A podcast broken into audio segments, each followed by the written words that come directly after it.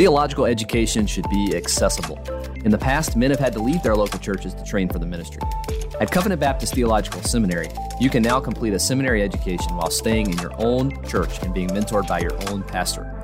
For more information on how you can receive informed scholarship with pastoral heart, check out our website, cbtseminary.org.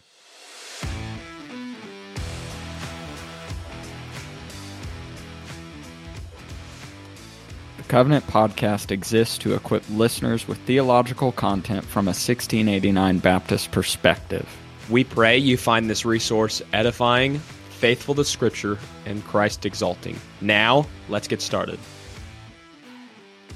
Welcome to the Covenant Podcast. Austin McCormick here, as usual, with my co host, Jimmy Johnson, and we have the privilege of welcoming Chance Faulkner on the podcast today.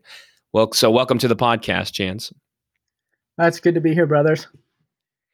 And uh, we have asked Chance to come on uh, to talk about James Hinton. Um, uh, Chance has produced an edited volume titled The Diary of James Hinton. Uh, Dr. Haykin, in the biographical sketch, correctly says not many know of James Hinton. So, how did you come to know James Hinton, and what moved you to produce this work? Yeah, that's uh, that's a good question. Well, in the fall of 2018, I participated in an independent study with Dr. Haykin at Toronto Baptist Seminary on 18th uh, century English particular Baptists. And so I spent the, the that summer reading through his his biographical sketch that his son uh, put together, and and being the person that I am, I decided to transcribe it uh, so that I would uh, e- have easily access to to searching it and and so when when Dr. Haykin found out that I had done that, he suggested that I actually compile the diary chronologically uh, because within the bi- biography, his his diary is just kind of spread out everywhere. It's it's totally uh, yeah out of out of order and and uh, totally random. So that's what I did. I I spent uh, a year or so editing it and uh, and annotating it and and uh, and that's that's what we got. Chance, before we, we ask you who James Hinton was in his biographical sketch, perhaps you could tell us who you are, and so our audience can can know who you are, what you do, know about your family. Yeah, so I'm a Canadian. I, I live in Peterborough, Ontario, Canada, which is about an hour and a half from Toronto. And I'm the husband to Mary Austin, and together we have uh, four lovely little children. We have uh, two two of our oldest our two oldest are boys titus and ezra and then francis is our oldest girl and we have uh, little glory who is our our little loki i call her. She she loves to climb and get into mischief and and uh, by god's uh, gracious provision we are expecting our fifth in uh, august. And so we, we thank him for that. And i'm professionally uh, actually a, a wedding photographer so that's what i do full time and then i also am the co-founder of h&e publishing and i act as the editorial director there all right. Well again thank you for coming on with us. And and again thank you for producing this this edited diary of james hinton. Can you just give us a biographical sketch of james hinton? Who was he? And why is he important? Yeah, so James Hinton was an 18th century English Baptist minister in Oxford uh, for 35 years, so from 1788 to 1823. Uh, though he's obscure even to many historians, as Dr. Haykin says in his introduction, um, alongside his friends William Carey, Samuel Pearce, Andrew Fuller, Sutcliffe, Ryland, Hinton was uh, in the words of J.Y. Briggs, he's one of the Baptist ministers who secured the revival of Baptists in Britain. And in a funeral sermon, Joseph Ivimey, the 18th century historian and, and minister, mourns that in Hinton's death, uh, they have lost one of their brightest ornaments, not only among the Baptist denomination, but among all dissenters. And so that's that's pretty significant. Uh, Hinton was born on September 3rd, 1761 in Buckingham, England. His parents, Thomas, uh, who was a staymaker, and, and Mary Strange, were godly Presbyterians. And uh, in fact, it was their godliness which became probably the most powerful influence of his early religious impressions. He often witnessed the joy and uh, happiness of his own parents and their relationship with Christ. Now, Hinton's father was actually a first generation dissenter, and uh, he had received much persecution uh, by his own father. And uh, all of his brothers were like sent away to uh, to work, and they would all come back at the center, and uh, it infuriated his uh, infuriated his father, and they he, he would like lock them out at night, and his mother would like help them in, and so his father experienced that uh, and even uh, during Hinton's childhood, uh, uh, they they they received a lot of, of sort of persecution from from the established church and from non-dissenters, and this would actually go to have a, a really big impression on Hinton uh, to see his his father's godliness among, uh, amidst that persecution, and how people treated him, but yet how how his father responded to that and and we'll see that even within Hinton's life, how he in the future will respond uh, to per- persecution. So he received his education from his parents. Uh, it was evident really early on that he was gifted academically, uh, saying uh, having quick discernment, sound judgment uh, at, at first sight. When he was 14, uh, Hinton began to actually have very severe doubts with Christianity, and this was actually caused by one of his father's workers uh, in the shop who kind of put these questions into Hinton's mind, and particularly with the doctrine of God's sovereignty. So he struggled to see, as, as many do, uh, how God could be both righteous and good in his exercise of, of divine sovereignty. And uh, you know, he he wrestled with of good works and and sort of went through a, a season of like monastic, trying to keep keeping good works with God's favor and and about a year after this of torment, he kind of talks about it as being a torment. Uh, uh, Hinton was converted, and and his his statement is is quite fascinating. This is what he says. He says, "The Lord carried on His work in my heart and gave me a fresh view of myself as a sinner in His sight." Yet not as to lead me to despair, but to flee for refuge to the hope set before me. I trust he has shown me something of the beauty and suitableness of Christ as Savior for me, and enabled me to plead for his mercy only on the ground of his satisfaction in death. I trust I can now say, I desire to account all things but lost for the excellent of the knowledge of Jesus Christ my Lord. At the age of 17, Hinton actually goes away to a nearby town of Chesham and uh, to do an apprenticeship with his cousin as a, a candle maker. And uh, he begins to attend a Baptist church while he's there and uh, we know what those Baptists do to you, right? And so, uh, being in Buckingham, his only experience, uh, the only congregation there was Paedo Baptist, and so uh, he's attending this church. Uh, his his sentiments are are one of being Paedo Baptist, but uh, he he he begins to change his sentiments and he's convinced of a believer's baptism. And so on May 27th, 1781, uh, at the age of 20, he's uh, baptized as a believer. And at his at his baptism, he presents a statement of conversion, which is this is a normal thing for you to do in Baptist churches. Uh, and he did it with such remarkable fluency and fervor that his biographer says that the general impression was produced by the congregation, either that he was destined for the work of ministry or that he would not long continue on the earth, like uh, Enoch, that he'd be taken away. Uh, and so the first two men to suggest to him the work of ministry uh, as, as a calling were actually two of the deacons in the church. And he did not he did not really uh, entertain this idea at, at, first, but eventually the idea pleased him. Uh, he was set aside by the church and the pastor uh, to devote himself to the work of ministry and it was decided that he should attend the academy at Bristol to further his education. So in, in 1784, which is actually the same year of the call of prayer by Sutcliffe, uh, the local church uh, sends him um, to Bristol Baptist College. Now, Bristol Baptist College was founded in 1679 by uh, the Baptist Church of Broadmead.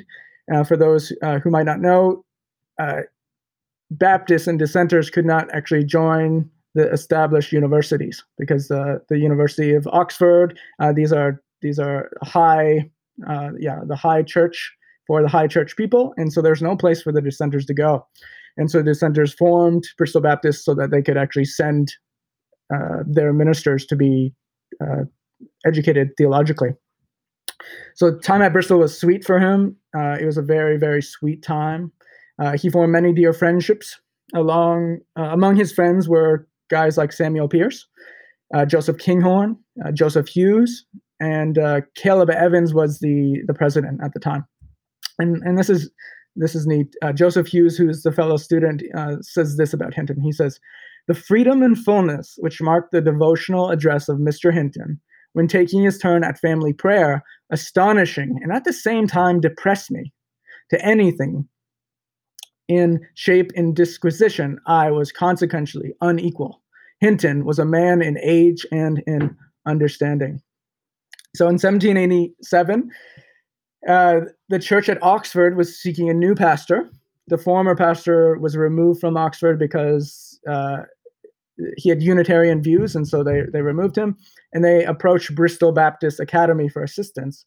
And so Caleb Evans originally recommended Joseph Kinghorn, who's an absolute monster, uh, a scholar, uh, to be considered. But sort of at last minute, Hinton's name was recommended, uh, and he was actually chosen. And so uh, Kinghorn and, and Hinton actually would become really good. For, they were friends, and they continue to be friends. But uh, but Hinton's name was recommended, and he his preaching was actually preferred. So Joseph Kinghorn was the better scholar, uh, but in the minds of the, the congregation was too deep for them. Uh, but Hinton was more simple and he was more clear, and so he got he got the job. And so on October on January twentieth, seventeen eighty eight, the call was given, and he uh, became their pastor, and he was ordained six months later. And Hinton had his work cut out for him. Uh, the city of Oxford was no fan of dissenters. Oxford was a city that was proud of being part of the established church, uh, and also they had the University of Oxford, which was the high church university. Joseph Ivimey, the 18th century historian, goes so far as to say that Hinton was, quote, called to fill perhaps one of the most difficult stations in which a nonconformist minister in England could have ever been placed, end quote. And so this is shown almost immediately uh, as his ministry begins. Hinton began preaching immediately three times on a Sunday. One of those would be uh, an evening service. And most of those who attended uh, were actually not members of the church on the on the evening service, but they were actually from the university. So people from the university would come one out of curiosity, uh, but two, to they came to disturb or ridicule or break up the church, the meeting. But uh, Hinton's manner of preaching was so simple, uh, pungent, warm, and directed at the heart for the saving of souls that many of the people left uh, the meetings left converted.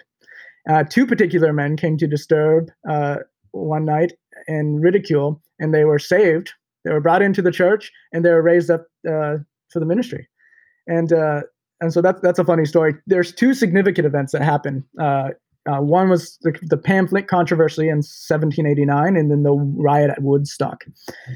Uh, the first one, uh, the pamphlet controversy, was with Edward Tatham, who was the rector of Lincoln College.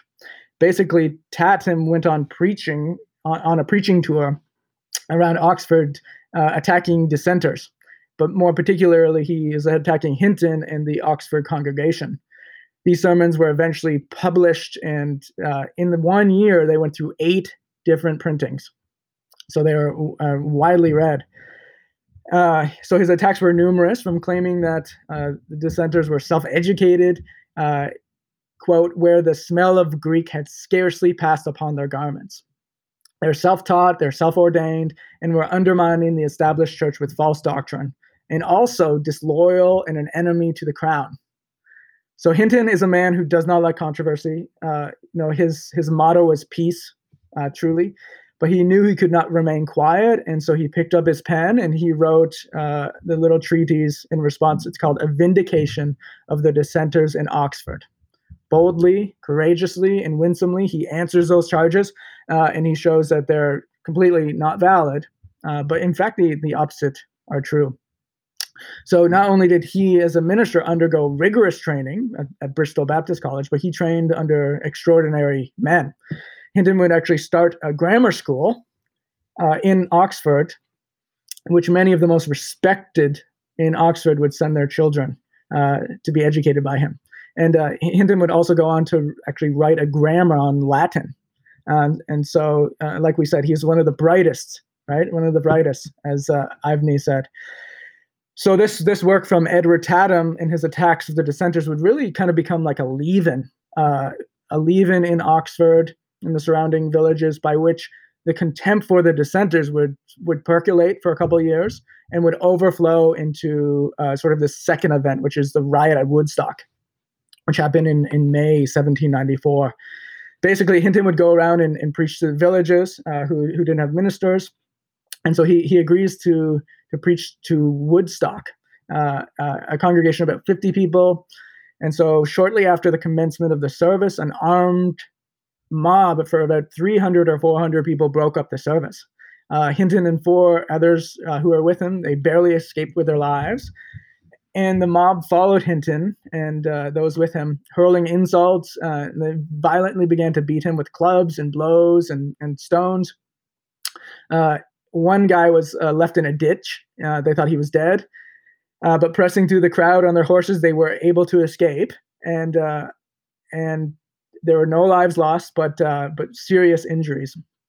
And this is what his diary his diary entry is for that for that day. He says this. He says, "A dreadful riot at Woodstock this day.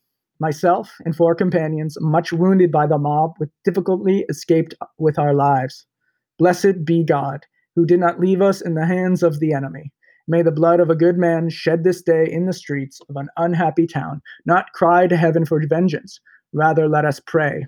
Father, forgive them, lay not this sin to their charge. May the great God so ordain that this persecution may be the commencement of much good to the numerous inhabitants of Woodstock.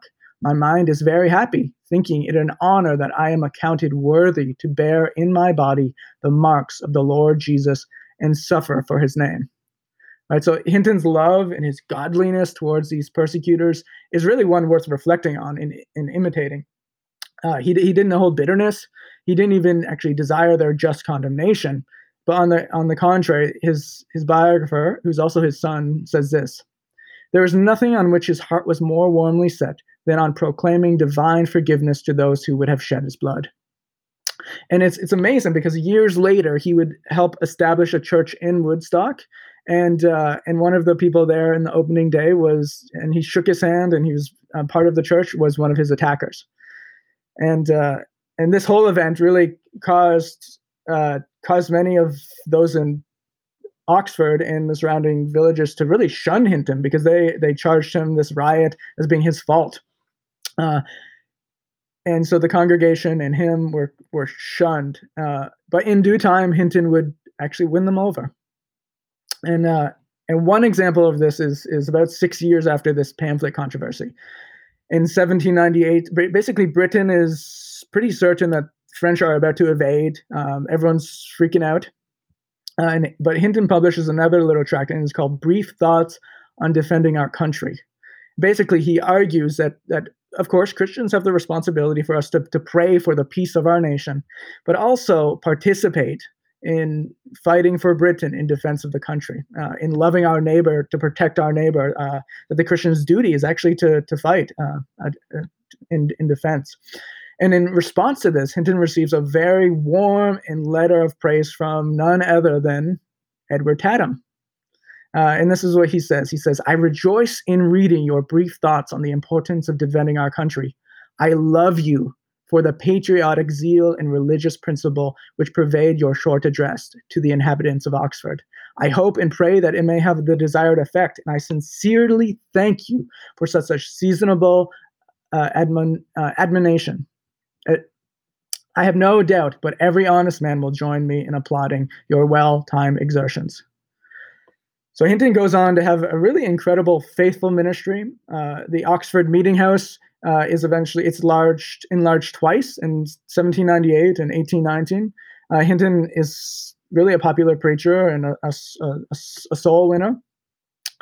One uh, one listener said in his journal said few preachers can come so far home so faithful so close to men's hearts without affronting their feelings and by that means hindering or spoiling the good effect they would otherwise produce he alarms the conscience but he does not wound the ear but with language the most free and natural persuades you to attend to him hinton was basically a few sort of other things that hinton uh, uh, did was well he was offered to replace samuel stennett at uh, Wild Street Church in London. Uh, he was asked to take over John Fawcett's Baptist Theological Seminary in uh, Hebden Bridge. Uh, but but Hinton cared too much for his own sheep, and though he, he considered it, he would not leave them. He remained them with them until his death in 1823.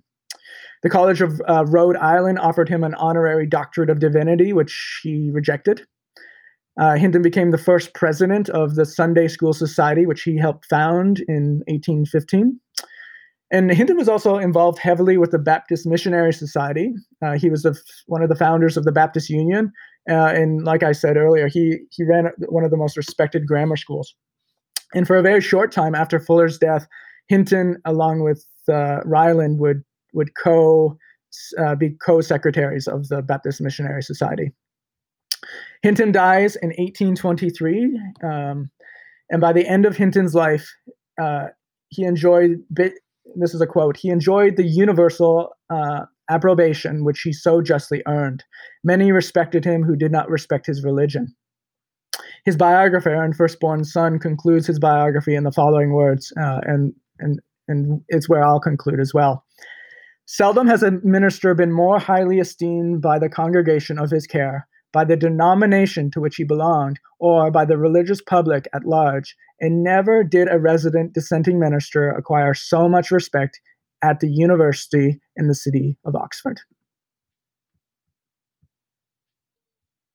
Well, thank you for that biographical sketch of James Hinton, and also thank you for sharing uh, your efforts of laboring to uh, study James Hinton with our audience. And uh, as I mentioned at the beginning, you produced an edited volume titled The Diary of James Hinton. So, what are some of the major themes that we find throughout his diary? Yeah, it's uh well, it's br- br- brutally it is brutally and refreshingly honest if you read it. It's uh yeah, brutal is is I think a, a, a helpful word. Uh, but we see a real pastor. Uh, we see a real pastor with real concerns, and we see a real pastor uh, who's a real Christian uh, with real struggles. And uh, and he used his journal as a means of of self reflection and and examination. So a few of the themes that we see is we see this idea of watchfulness. Uh, his diary is full of of review of of the week, of his spiritual state, of his confessions, of his failures, of his temptations, of his spiritual improvements or uh, maybe not improvements. Uh, he he regularly devotes a section of his prayer to entries uh, to a weekly review, where he'll review the week, uh, and he'll also do at the beginning of the year. Usually, he'll or at the end of the year he'll he'll kind of go over uh, this year. How's his his spiritual concerns this year? Has there been improvement? What has he battled with what uh, you know where has he seen the hope of the gospel and um, so he was very he was also very serious about his sermon preparation and uh, and fuller says this actually a lot in his ordination sermons you know he talks about you know uh, to, to future pastors that you need to be a christian before you're a pastor. You need to come to scripture uh, in your devotions and in your preparation as not primarily as a pastor but as a as a christian. Uh, and and and saturday evening was when hinton actually did a lot of his entries because he he, he really took seriousness of what he was going to be preaching the next day examining himself uh, applying it to himself. Uh, in preparation for the lord's day so he was a, he was we see a, a, guy who is first a Christian before he's a, a pastor. Uh, as Nigel Wheeler has said about uh, about Fuller and his ordination sermons, uh, which I think applies is, uh, you know, eminent usefulness is an overflow of eminent spirituality. Uh, and so that we see that with with Hinton, we see the spirituality coming in this just this raw, honest um, Christian man who uh, desires to grow in Christ likeness and uh, and shepherd his his people. Uh, we we also see a lot of prayer within his his diary. His his diary entries are just sort of peppered with with prayers to God as as he uh, you know realizes his shortcomings and his failures. He you know overflows into prayer uh, for God's help as he uh, you know documents uh, as he documents things that good things that have are happening, uh, spiritual improvements or things that are happening in the church. Again, it overflows into prayer we see a lot about uh, corporate worship. Uh, he talks a lot about the Lord's Supper and about um, you know even it, uh, he even talks about his his preaching and and uh, you know the effect that it's having on people and, and and, again we see we see a lot of struggles.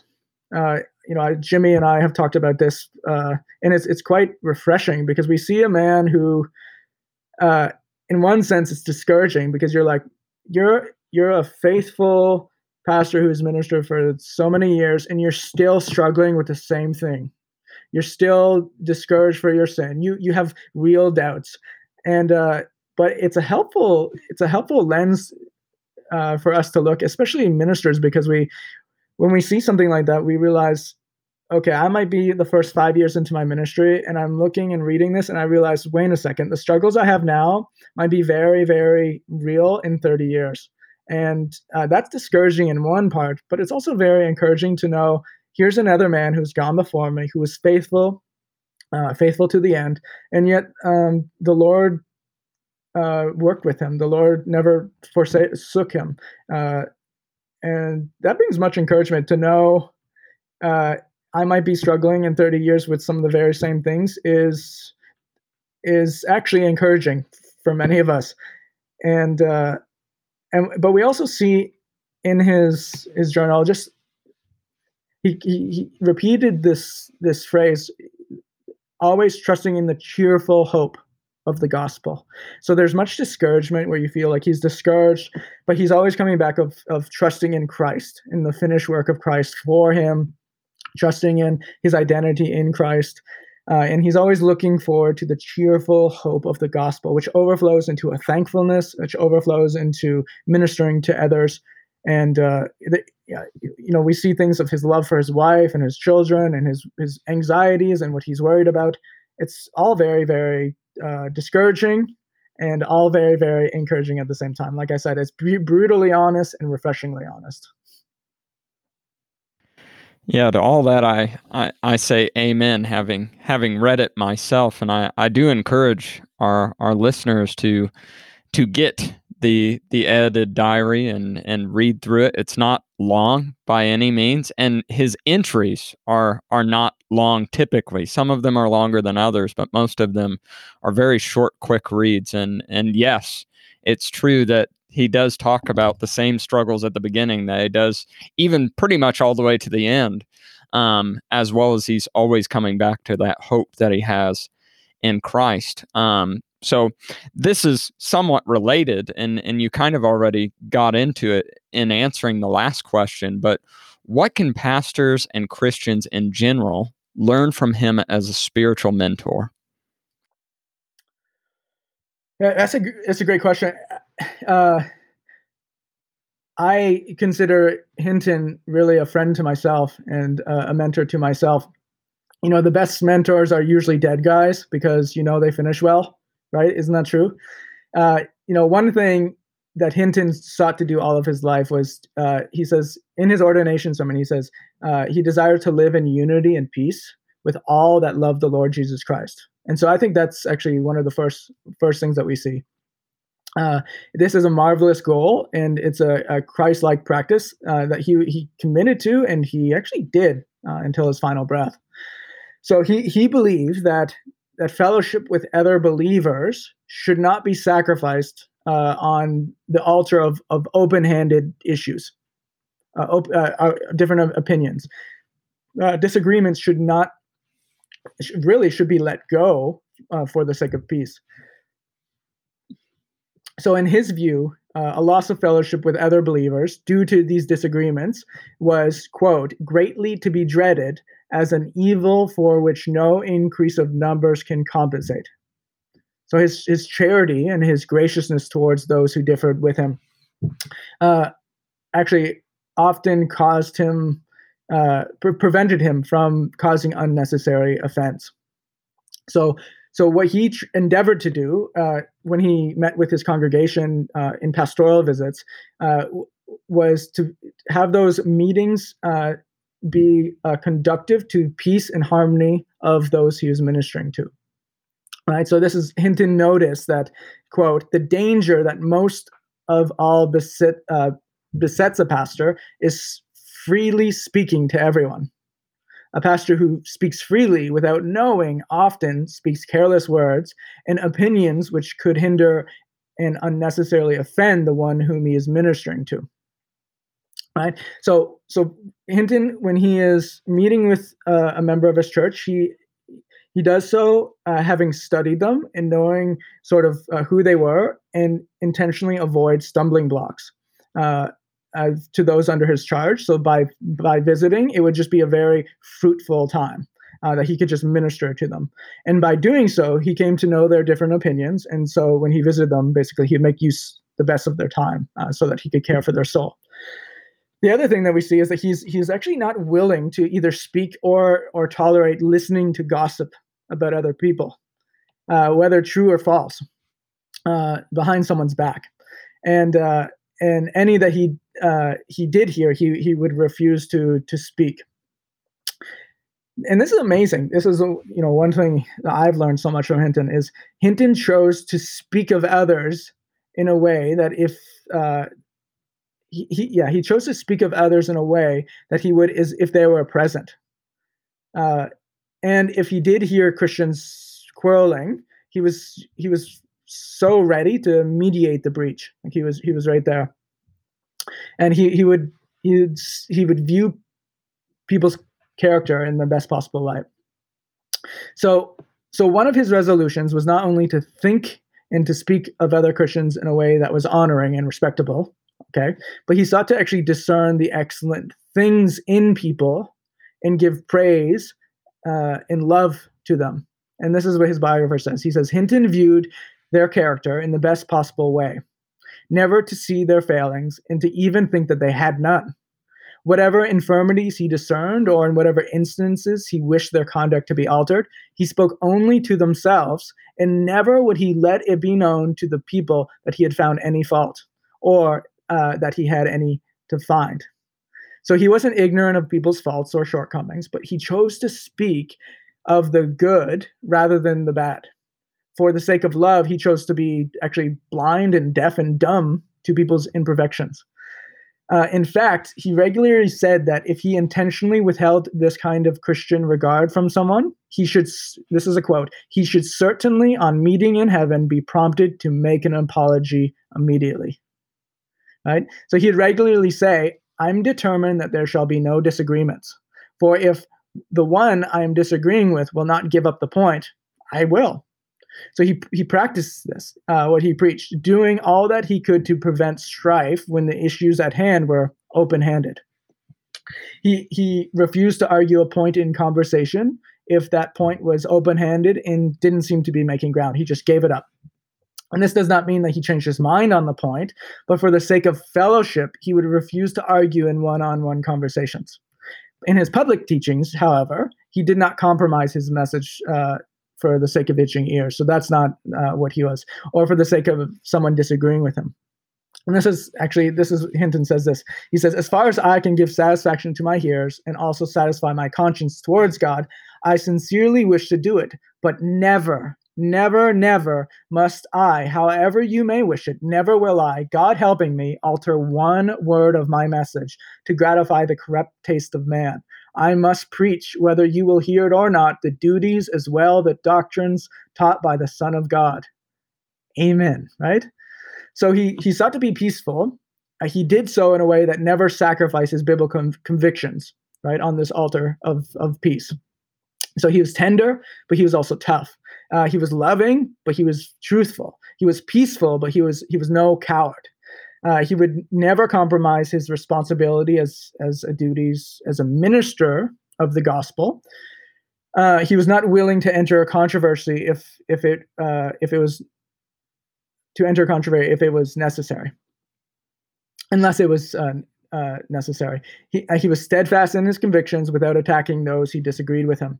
In his own words, Hinton sought to be peaceful uh, without cowardice. So I think really when I take when I think of Hinton, I think of that. I want to be. I think a lot of us, myself included, need to to take that from Hinton and uh, be people who are peaceful without cowardice.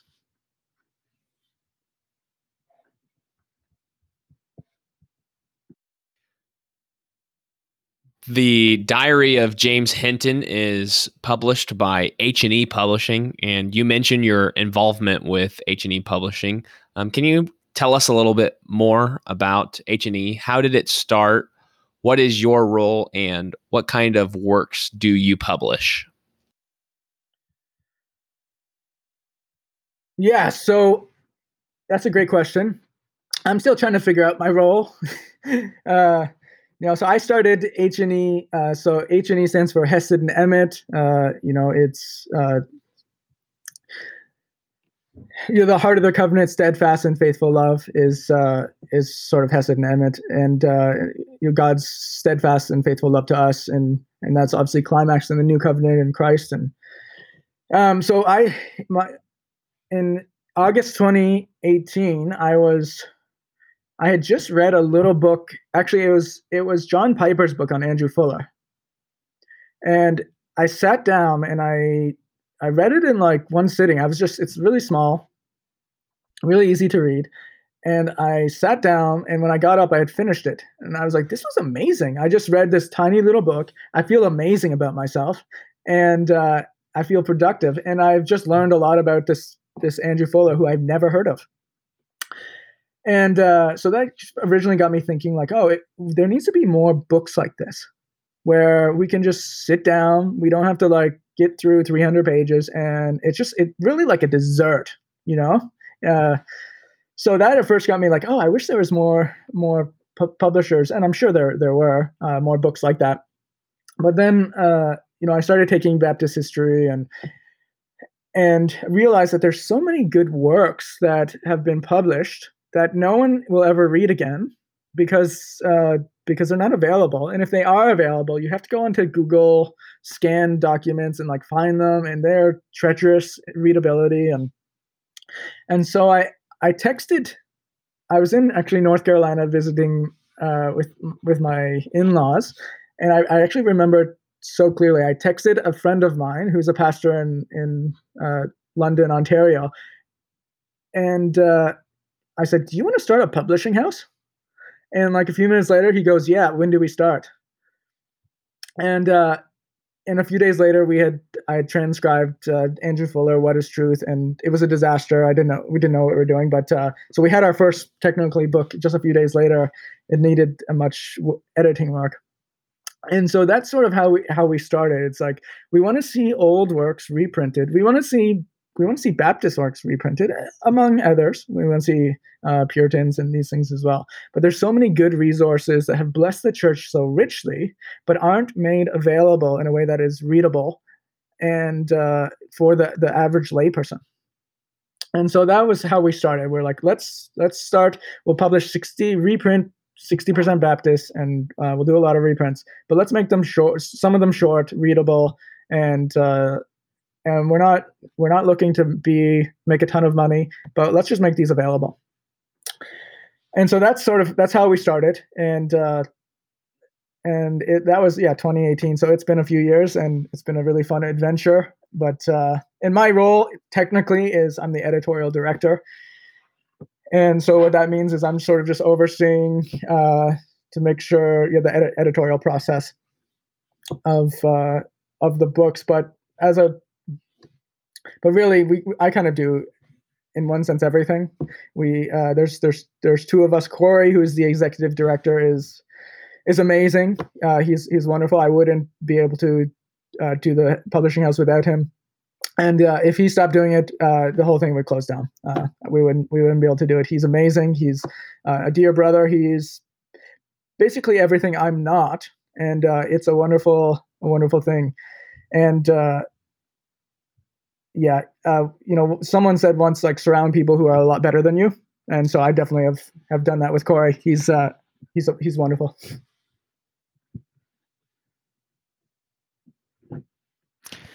Yes, H and E has several good works. We we've interviewed um, Michael Haykin, who has uh, several um, volumes that he's either edited or or written a forward or an introduction to, or has written himself. Like Kiffin, Knollys, and Keach is is one that I believe you guys have published, as well as the Empire of the Holy Spirit, which we just interviewed him on not too long ago. So H and E Publishing is definitely publishing a lot of good good content, and and you listeners you should go check out their website. Um, and and they do a lot more than just baptist reprints as as chance said. They have all kinds of stuff on there um, and different imprints and things like that. And they do have some books that are over 300 pages i i assure you that they have a few including um, the biography on Keach um, by Austin Walker um, is a is a long book, and that's Joshua Press, but I, I believe that's an imprint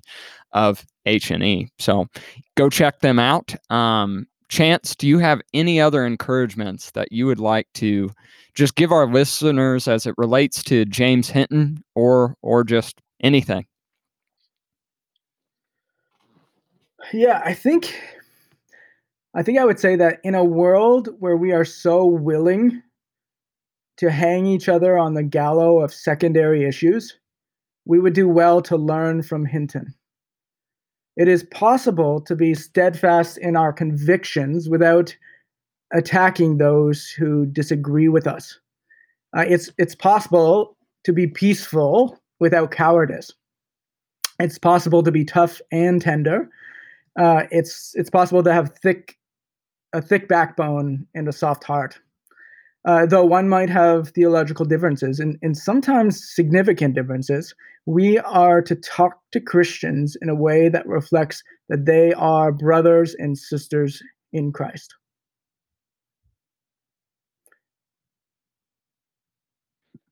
Um, yes, Yes, I, I I concur with that. We have been talking about James Hinton with Chance Faulkner. We have also talked about H and E Publishing, or or Hesed and Emet, and you can find their stuff at hesedandemet.com.